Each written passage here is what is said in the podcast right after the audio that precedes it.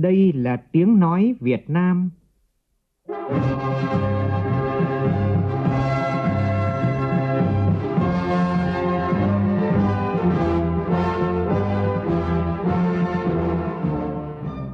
là tiếng nói Việt Nam, phát thanh từ Hà Nội, thủ đô nước Cộng hòa xã hội chủ nghĩa Việt Nam.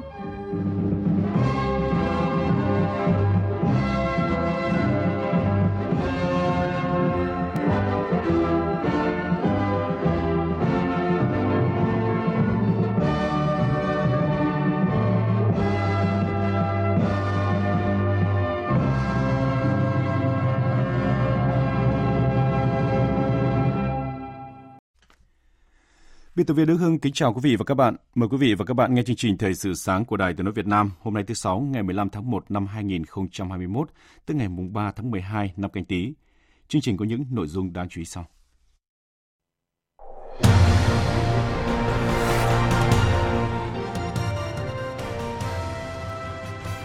Trên 35% người dân tham gia bảo hiểm xã hội bảo hiểm y tế trong năm nay là mục tiêu Bảo hiểm xã hội Việt Nam vừa đặt ra. Hà Nội yêu cầu xử lý nghiêm các trường hợp không đeo khẩu trang nơi công cộng. Gỡ điểm nghẽn thu hút đầu tư và thúc đẩy dự án trọng điểm là nhiệm vụ trọng tâm của ngành giao thông vận tải giai đoạn 2021-2025 qua phỏng vấn Bộ trưởng Bộ Giao thông Vận tải Nguyễn Văn Thể. Trong phần tin thế giới, Mỹ khẳng định cam kết bảo vệ và duy trì một biển Đông tự do và mở. Hạ nghị sĩ Cộng hòa tuyên bố sẽ trình điều khoản luận tội ông Joe Biden ngay sau lễ nhậm chức Tổng thống thứ 46 của Mỹ.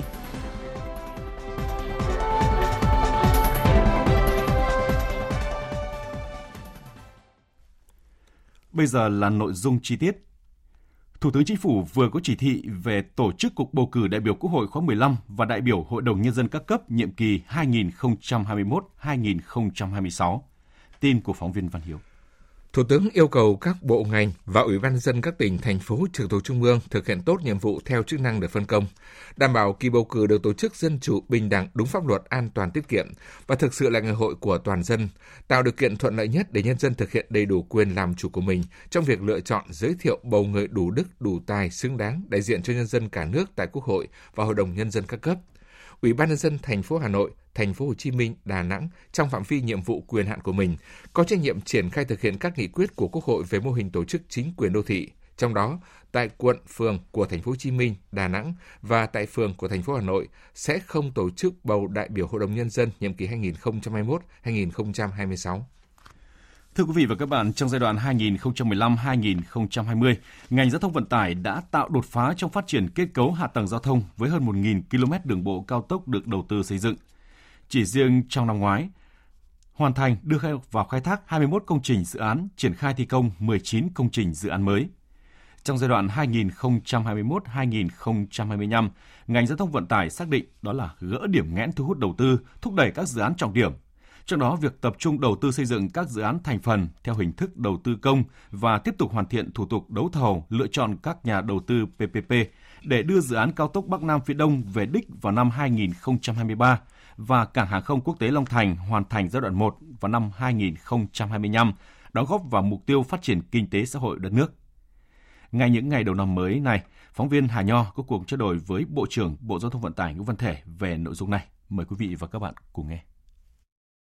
Thưa Bộ trưởng, giao thông là mạch máu của nền kinh tế. Vậy thì trong giai đoạn tới, đặc biệt là khởi động từ năm 2021, các cái dự án xây dựng cơ bản, đặc biệt là hai dự án trọng điểm quốc gia thì sẽ có các cái bước triển khai tiếp tục như thế nào ạ? Trong năm 2021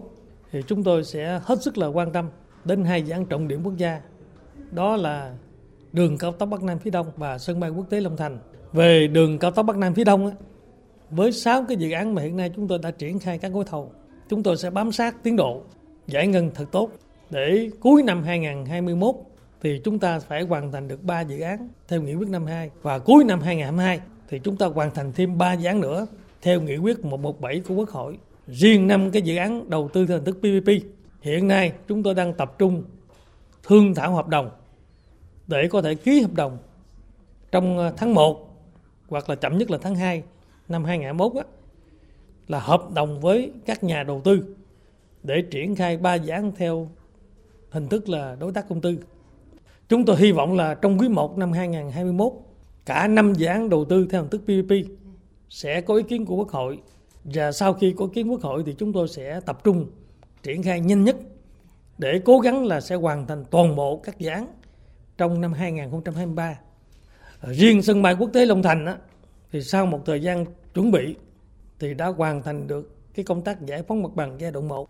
Thưa Bộ trưởng, ghi dấu ấn năm 2020 là công tác giải ngân với gần 40.000 tỷ đồng đã được giải ngân. Cái công tác giải ngân theo Bộ trưởng là cái yếu tố nào quan trọng nhất để đạt được cái thành công? Năm 2020, chúng tôi được giao là khoảng 40.000 tỷ. Đến ờ, thời điểm này, chúng tôi đã giải ngân là hơn 36.000 tỷ. Cái khoản tiền còn lại, chúng tôi sẽ cố gắng tập trung giải ngân trong tháng 1 năm 2021. Bài học rút ra từ năm 2020 chúng tôi sẽ tiếp tục áp dụng cho năm 2021. Vừa qua, Thủ tướng Chính phủ đã giao cho Bộ Giao thông Vận tải có trách nhiệm năm 2021 sẽ giải ngân là 46.000 tỷ. Chúng tôi sẽ ký quyết định giao vốn cho các cơ quan đơn vị trực thuộc bộ để trong năm 2021 thì chúng tôi có thể giải ngân là 46.000 tỷ. Thủ tướng Chính phủ thì cũng đã phê duyệt dự án, giao chính thức cho Tổng công ty Cảng hàng không thực hiện dự án. Trong những ngày đầu của năm 2021, Thủ tướng Chính dự lễ khởi công để chúng ta triển khai cái gói thầu đầu tiên của dự án sân bay quốc tế Long Thành. À, với à, dự án sân bay quốc tế Long Thành á, thì sau khi mà triển khai, chúng tôi sẽ phối hợp với Quỹ ban quản lý vốn với tỉnh Đồng Nai để chỉ đạo Tổng công ty Cảng hàng không xây dựng một kế hoạch lộ trình cụ thể từng hạng mục công việc để đến năm 2025 thì chúng ta sẽ hoàn thành được giai đoạn 1 và căn cứ vào bản tiến độ này, chúng tôi sẽ tổ chức kiểm điểm hàng tháng để làm sao cái tiến độ của dự án là không chậm trễ để cuối cùng là đến năm 2025 thì chúng ta sẽ xong được giai đoạn 1 của sân bay Long Thành phục vụ cho khoảng 25 triệu hành khách năm. À, và kế hoạch tới đây năm 2021 thì cái công tác giải ngân theo bộ trưởng là cái yếu tố nào quan trọng nhất để đạt được cái thành công ờ, thể hiện qua những hai dự án trọng điểm quốc gia một cách thiết thực nhất. Cái bài học được áp dụng trong năm 2021 á, chúng tôi sẽ thực hiện tốt cái luật đầu tư công sửa đổi theo cái điều khoản cho phép là chúng tôi điều chỉnh nguồn vốn trong tổng mức đã được giao. Trong ờ, 46.000 tỷ, chúng tôi triển khai hàng trăm dự án. Những dự án tốt thì chúng tôi sẽ bổ sung vốn. Những dự án mà kém, chậm thì chúng tôi sẽ cắt vốn. Và chúng tôi sẽ điều chỉnh hàng tháng hàng tháng để làm sao là toàn bộ nguồn vốn được bố trí 46.000 tỷ thì phải được giải ngân cho đến 31 tháng 1 năm 2022 là phải xong 46.000 tỷ. À, với sự kết hợp của trung ương, của địa phương và sự quyết liệt điều hành của bộ thì chúng tôi cũng có niềm tin là năm 2021 chúng tôi sẽ thực hiện tốt nhiệm vụ, sẽ cố gắng là giải ngân 46.000 tỷ mà chính phủ và quốc hội đã giao. Vâng ạ, xin trân trọng cảm ơn Bộ trưởng Bộ Giao thông Vận tải Nguyễn Văn Thể về cuộc trao đổi. Thưa quý vị và các bạn, kết cấu hạ tầng nói chung và kết cấu hạ tầng giao thông nói riêng là nền tảng vật chất có vai trò đặc biệt quan trọng trong quá trình phát triển kinh tế xã hội của đất nước. Việc phát triển nhanh kết cấu hạ tầng giao thông với phương châm là đi trước một bước là đòi hỏi bức thiết của thực tiễn, vừa nhằm tháo gỡ các điểm nghẽn, vừa tạo điều kiện bứt phá nhanh trong quá trình xây dựng kết cấu hạ tầng đồng bộ của đất nước. Chương trình sẽ được tiếp tục với một nội dung đáng chú ý khác Bảo hiểm xã hội Việt Nam vừa tổ chức hội nghị cung cấp thông tin chuyên đề bảo hiểm xã hội bảo hiểm y tế năm 2021, trong đó phân đấu số người tham gia bảo hiểm xã hội đạt 35,2%. Tổng giám đốc Bảo hiểm xã hội Việt Nam Nguyễn Thế Mạnh chủ trì hội nghị. Phóng viên Minh Hường thông tin.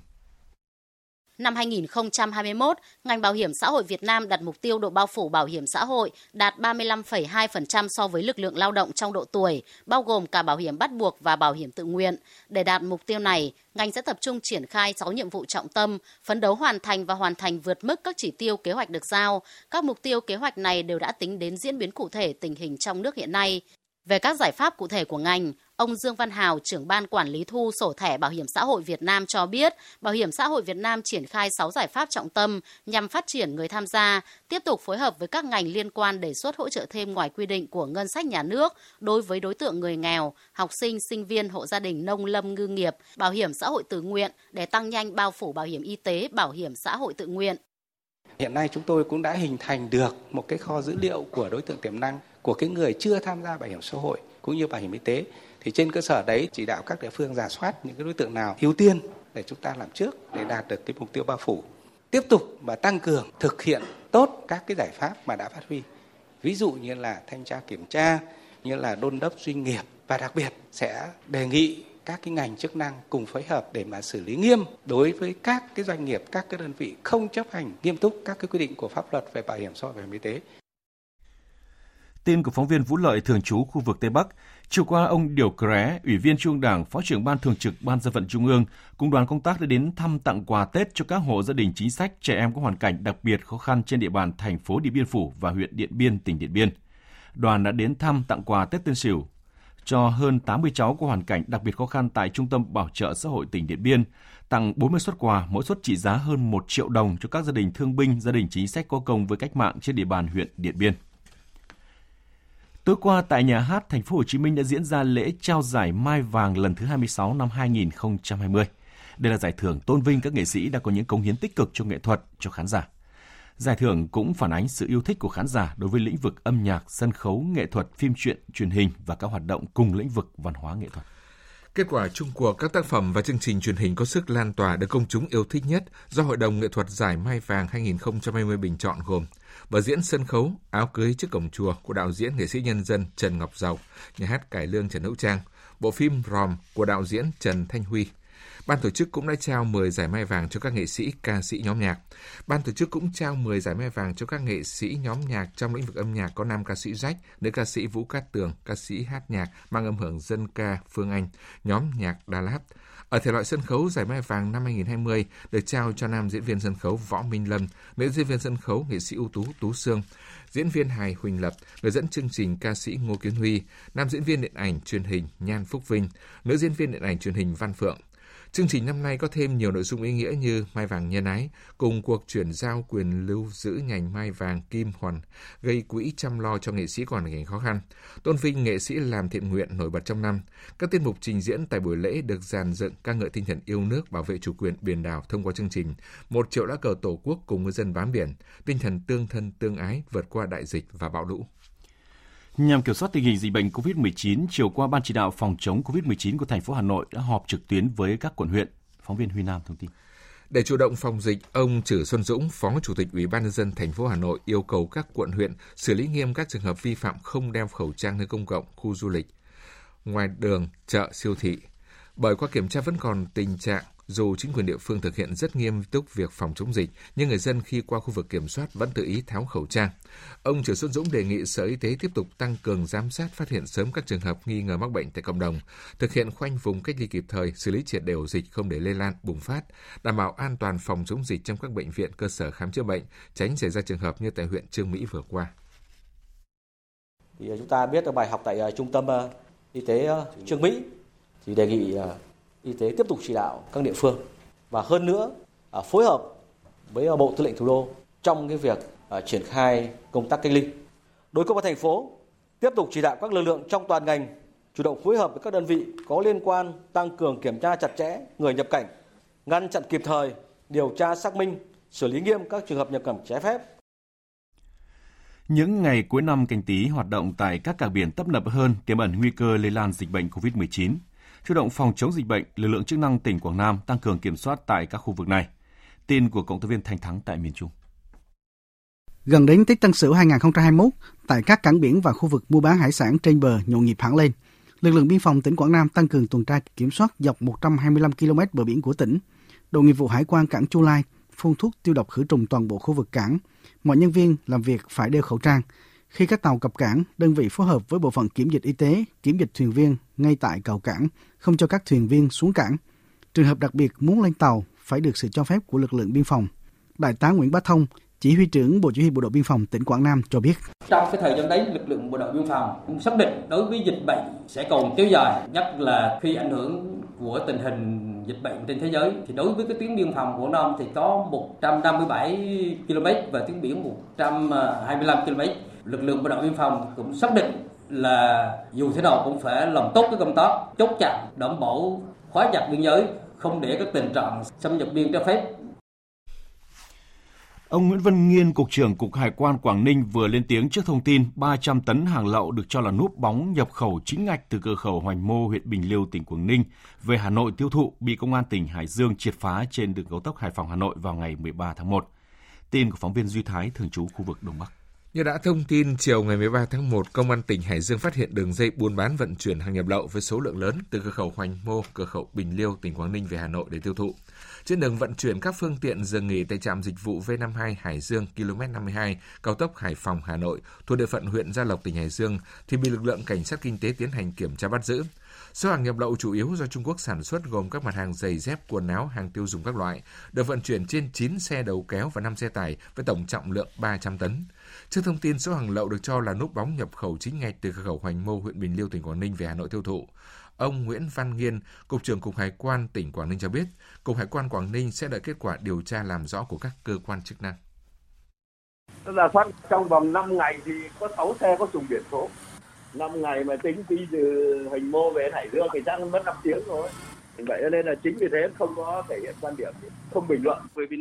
người ta làm thủ tục nhập khẩu cách đến 5 ngày rồi thì chắc xe nó phải đi đến Campuchia rồi.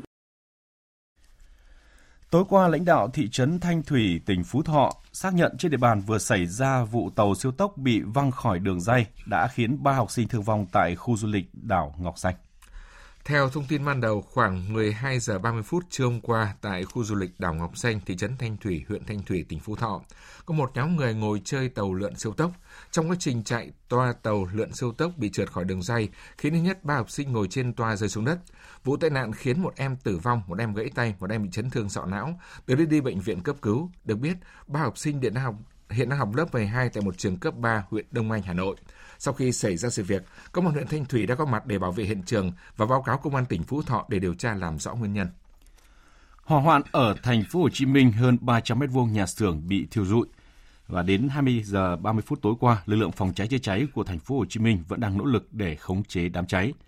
Tin của phóng viên Tỷ Huỳnh thường trú tại thành phố Hồ Chí Minh. Khoảng 18 giờ 30 phút cùng ngày, một xưởng gỗ nằm dưới chân cầu Bình Phước 1 thuộc địa bàn phường An Phú Đông, quận 12, thành phố Hồ Chí Minh bất ngờ bùng cháy dữ dội. Nhiều người dân xung quanh đã hô hoán và dùng bình chữa cháy dập lửa nhưng bất thành. Do xưởng gỗ chứa vật liệu dễ cháy nên ngọn lửa nhanh chóng bao trùm nhà xưởng rộng hơn 300 mét vuông. Chỉ ít phút sau vụ hỏa hoạn khiến một phần mái tường nhà xưởng bị đổ sập. Nhận tin báo, khoảng 100 cảnh sát chữa cháy của công an thành phố Hồ Chí Minh, quận 12, quận Gò Vấp cùng hơn chục xe cứu hỏa đến hiện trường để triển khai công tác dập lửa và cứu hộ cứu nạn. Do đám cháy bùng phát mạnh nên việc chữa cháy gặp nhiều khó khăn. Sau gần 2 giờ nỗ lực dập, đám cháy đã được khống chế. Tuy nhiên, khu vực nhà xưởng rộng hơn 320 m2 cùng nhiều tài sản đã bị thiêu rụi. Lực lượng chức năng đã bảo vệ được khoảng 680 m2 còn lại của nhà xưởng. Hiện nguyên nhân vụ cháy đang được cơ quan chức năng điều tra làm rõ. Mấy ngày gần đây, do chiều cường kết hợp với gió mùa đông bắc đã làm cho mực nước chiều dâng cao, làm ngập ở nhiều khu vực trên địa bàn tỉnh Bến Tre. Phóng viên Nhật Trường đưa tin. Tại nhiều khu vực ven sông của các huyện Dòng Trơm, Mỏ Cày Nam, Mỏ Cày Bắc, huyện Bình Đại và thành phố Bến Tre, nước triều dâng cao, tràn qua bờ đê, đường giao thông nguy hiếp nhà ở, vườn cây ao cá của người dân. Tuy nhiên sau khoảng một giờ nước triều rút nên thiệt hại không đáng kể, nhưng nhiều địa điểm ven bờ sông rạch có nguy cơ bị sạt lở. Theo Đài khí tượng thủy văn tỉnh Bến Tre, do ảnh hưởng của triều cường kết hợp với nước dân gió mùa đông bắc hoạt động mạnh, mực nước các sông chính duy trì ở mức báo động 2 và tiếp tục gây tình trạng ngập úng khu vực nội đồng ở mức tương đương và cao hơn đỉnh triều lịch sử năm 2020, nhất là vào thời điểm từ ngày 12 đến 10 ngày 15 tháng 1 năm 2021. Ông Nguyễn Hữu Thọ, Chủ tịch Ủy ban dân xã Tam Hiệp, huyện Bình Đại, tỉnh Bến Tre cho biết, triều cường dân cao đã làm hơn 2 km đê gian sông Cửa Tiểu có biểu hiện bị sạt lở hàm ếch cần được gia cố. Tam Hiệp nước cao có mé cột mé bên à, cửa tiểu á biết cái chân á phát hàm ếch ha nó lỡ quá mà bà con cũng đang gia cố. Dạng như nguy cơ nó sạt lở thì nó rất là cao nhưng mà hiện giờ thì chưa có bể. Thì cái đó thì bà con cũng à, phải chịu chứ giờ làm thủ công đâu được thì địa phương cũng vận động bà con vậy giờ cũng đắp bao đồ đỡ vậy chứ đâu có chịu nổi Hôm nay là ngày thứ tư các hồ thủy điện xả nước đợt 1 qua phát điện phục vụ các địa phương lấy nước độ ải vụ đông xuân 2020-2021. Tính đến chiều tối qua đã có gần 90.000 ha trên tổng, tổng số là 522.500 ha toàn vùng Trung Du và Đồng bằng Bắc Bộ. Tin của phóng viên Minh Long. Những địa phương có tỷ lệ lấy nước cao trong đợt một gồm Phú Thọ, Ninh Bình, Nam Định, Hải Phòng. Tổng cục Thủy lợi, Bộ Nông nghiệp và Phát triển nông thôn đề nghị Sở Nông nghiệp và Phát triển nông thôn các tỉnh thành phố chỉ đạo các đơn vị quản lý khai thác tranh thủ điều kiện thuận lợi để vận hành các phương tiện lấy nước để đưa nước lên ruộng, tích trữ vào hệ thống kênh mương các vùng trũng ao hồ. Đề nghị Tập đoàn Điện lực Việt Nam tiếp tục đảm bảo duy trì lượng dòng chảy theo yêu cầu tại trạm thủy văn Hà Nội ở mức 1m8 để các công trình thủy lợi đủ điều kiện lấy nước phục vụ đồ ải.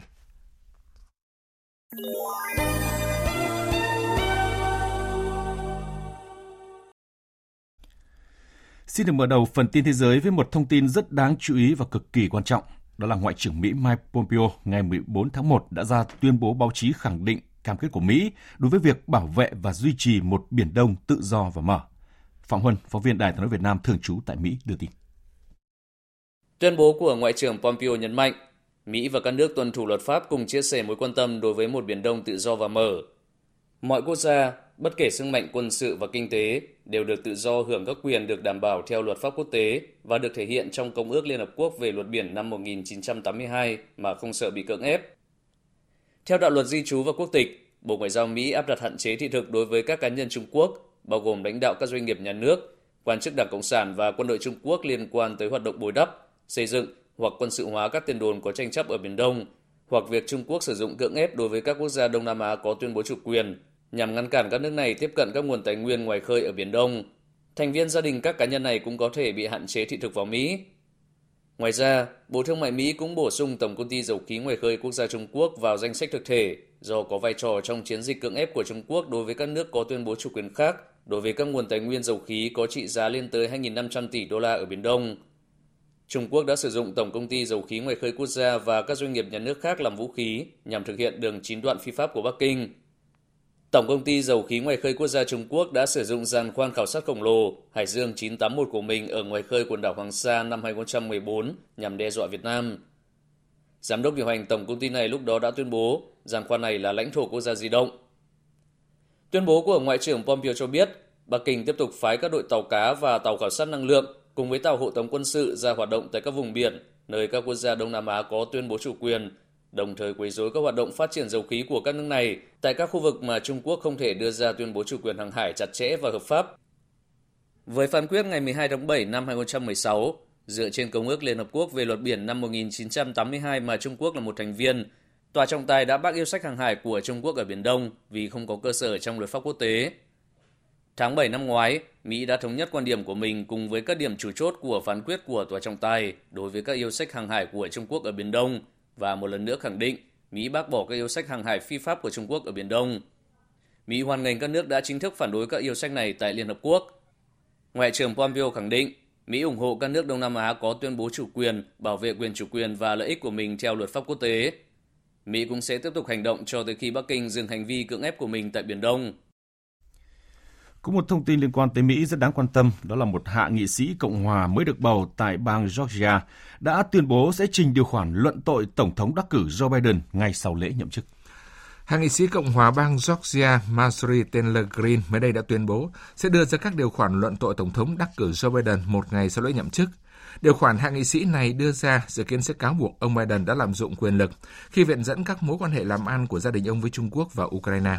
Hạ nghị sĩ Green nhấn mạnh, chúng ta không thể có một Tổng thống Mỹ sẵn sàng lạm dụng quyền lực và dễ dàng bị mua chuộc bởi các chính phủ nước ngoài, các công ty năng lượng Trung Quốc và Ukraine. Tuyên bố của bà Green được đưa ra vài giờ sau khi Hạ viện Mỹ bỏ phiếu đối với nghị quyết luận tội đương kim Tổng thống Donald Trump với cáo buộc đã kích động cuộc bạo loạn tại trụ sở Quốc hội vào ngày 6 tháng 1. Hy Lạp vừa kêu gọi Liên minh châu EU thực thi một thỏa thuận di cư năm 2016 giữa khối này và Thổ Nhĩ Kỳ, đồng thời đề nghị EU đảm bảo Thổ Nhĩ Kỳ nhận lại gần 1.500 người bị từ chối yêu cầu tị nạn. Phóng viên Hải Đăng theo dõi khu vực Đông Âu đưa tin. Bộ trưởng Bộ Di trú Hy Lạp Mitarachi cho biết, chính phủ Hy Lạp đã gửi yêu cầu lên Ủy ban châu Âu, cơ quan điều hành của EU và cơ quan biên giới Frontex về việc đưa gần 1.500 người di cư quay trở lại Thổ Nhĩ Kỳ. Theo tuyên bố chung giữa EU và Thổ Nhĩ Kỳ năm 2016, để ngăn chặn dòng người di cư đến châu Âu, Ankara đã cam kết ngăn chặn và nhận lại những người di cư để đổi lấy hàng tỷ euro viện trợ. Vào tháng 12 năm 2020, Liên minh châu Âu cho biết đã phân bổ cho Thổ Nhĩ Kỳ 6 tỷ euro, tương đương khoảng 7,3 tỷ đô la Mỹ như cam kết trong năm 2016. Tuy nhiên, Ankara từ lâu đã cáo buộc EU không thực hiện được thỏa thuận này, trong khi Thổ Nhĩ Kỳ tiếp tục phải nhận hơn 3,6 triệu người tị nạn Syria và chi phí thực tế cho hoạt động này cao gấp nhiều lần con số nước này đã được viện trợ. Bộ trưởng Di trú Hy Lạp cho rằng Thổ Nhĩ Kỳ chấp thuận sự trở lại của người di cư trên cơ sở tuyên bố chung của EU và Thổ Nhĩ Kỳ và các thỏa thuận song phương hiện có. Hầu hết những người di cư này đang ở gần khu trại Lesbos, nơi đã bị thiêu dụi hoàn toàn vào cuối năm ngoái. Một số ít những người khác thì ở các trại Kos, Samos và Sios. Tiếp theo chương trình là những tin tức thể thao đáng chú ý.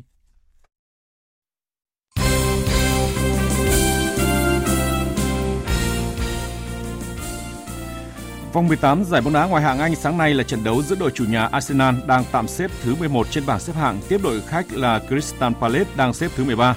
Sau 90 phút thi đấu, hai đội hòa với tỷ số không đều. Cựu tay vợt số 1 thế giới Andre Murray đã hai lần cho kết quả xét nghiệm dương tính với Covid-19. Thông tin này khiến tiếp tục khiến ban tổ chức giải quần vợt Australia mở rộng đau đầu. Sau khi bị loại ở vòng 1 Australia mở rộng 2019, Andre Murray được tri ân bằng một đoạn băng chia tay. Murray sau đó đã phải trải qua ca phẫu thuật hông và rút lại ý định giải nghệ từng chia sẻ trước đó. Murray từng có mặt ở 5 trận chung kết Australia mở rộng nhưng chưa một lần giành chức vô địch. Anh đã nhận vé đặc cách tham dự giải năm nay. Dự kiến giải Grand Slam đầu tiên trong năm sẽ diễn ra từ ngày 8 đến ngày 21 tháng 2 tới. Tiếp theo chương trình là những thông tin thời tiết đáng chú ý.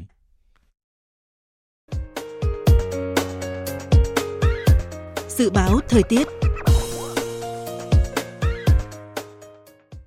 Phía Tây Bắc Bộ, sáng sớm có sương mù và sương mù nhẹ rải rác, ngày nắng, gió nhẹ, trời rét. Nhiệt độ từ 11 đến 24 độ. Phía Đông Bắc Bộ, sáng sớm có sương mù và sương mù nhẹ rải rác, ngày nắng, gió nhẹ, trời rét, vùng núi có nơi rét đậm, nhiệt độ từ 12 đến 22 độ. Các tỉnh từ Thanh Hóa đến Thừa Thiên Huế, sáng sớm có sương mù và sương mù nhẹ rải rác, ngày nắng, đêm có mưa nhỏ vài nơi, gió Bắc đến Tây Bắc cấp 2, cấp 3, trời rét, nhiệt độ từ 13 đến 23 độ. Các tỉnh ven biển từ Đà Nẵng đến Bình Thuận có mưa rào vài nơi, gió Đông Bắc cấp 2, cấp 3, phía Bắc trời rét, phía Nam đêm và sáng sớm trời lạnh, nhiệt độ từ 15 đến 29 độ. Khu vực Tây Nguyên, ngày nắng, đêm không mưa, gió Đông Bắc cấp 2, cấp 3, đêm và sáng sớm trời rét, nhiệt độ từ 13 đến 28 độ. Khu vực Nam Bộ, ngày nắng, gió Đông Bắc cấp 2, cấp 3, đêm và sáng sớm trời lạnh, miền Đông trời rét, nhiệt độ từ 20 đến 31 độ. Khu vực Hà Nội sáng sớm có sương mù nhẹ, ngày nắng, gió nhẹ, trời rét, nhiệt độ từ 12 đến 22 độ.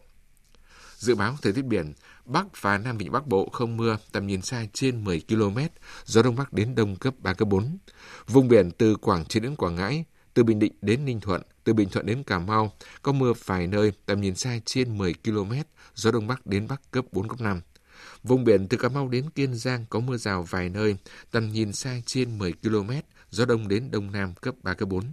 Khu vực Bắc và giữa Biển Đông không mưa, tầm nhìn xa trên 10 km, gió đông bắc cấp 4, cấp 5. Khu vực Nam Biển Đông và khu vực quần đảo Trường Sa thuộc tỉnh Khánh Hòa có mưa rào và rông rải rác. Trong cơn rông có khả năng xảy ra lốc xoáy. Tầm nhìn xa trên 10 km, giảm xuống 4 đến 10 km trong mưa. Gió Đông Bắc đến Bắc cấp 4, cấp 5. Riêng phía Tây có lúc cấp 6, giật cấp 7 biển động. Khu vực quần đảo Hoàng Sa thuộc thành phố Đà Nẵng không mưa, tầm nhìn xa trên 10 km, gió Đông Bắc cấp 4, cấp 5. Vịnh Thái Lan có mưa rào và rông vài nơi, tầm nhìn xa trên 10 km, gió Đông đến Đông Nam cấp 3, cấp 4.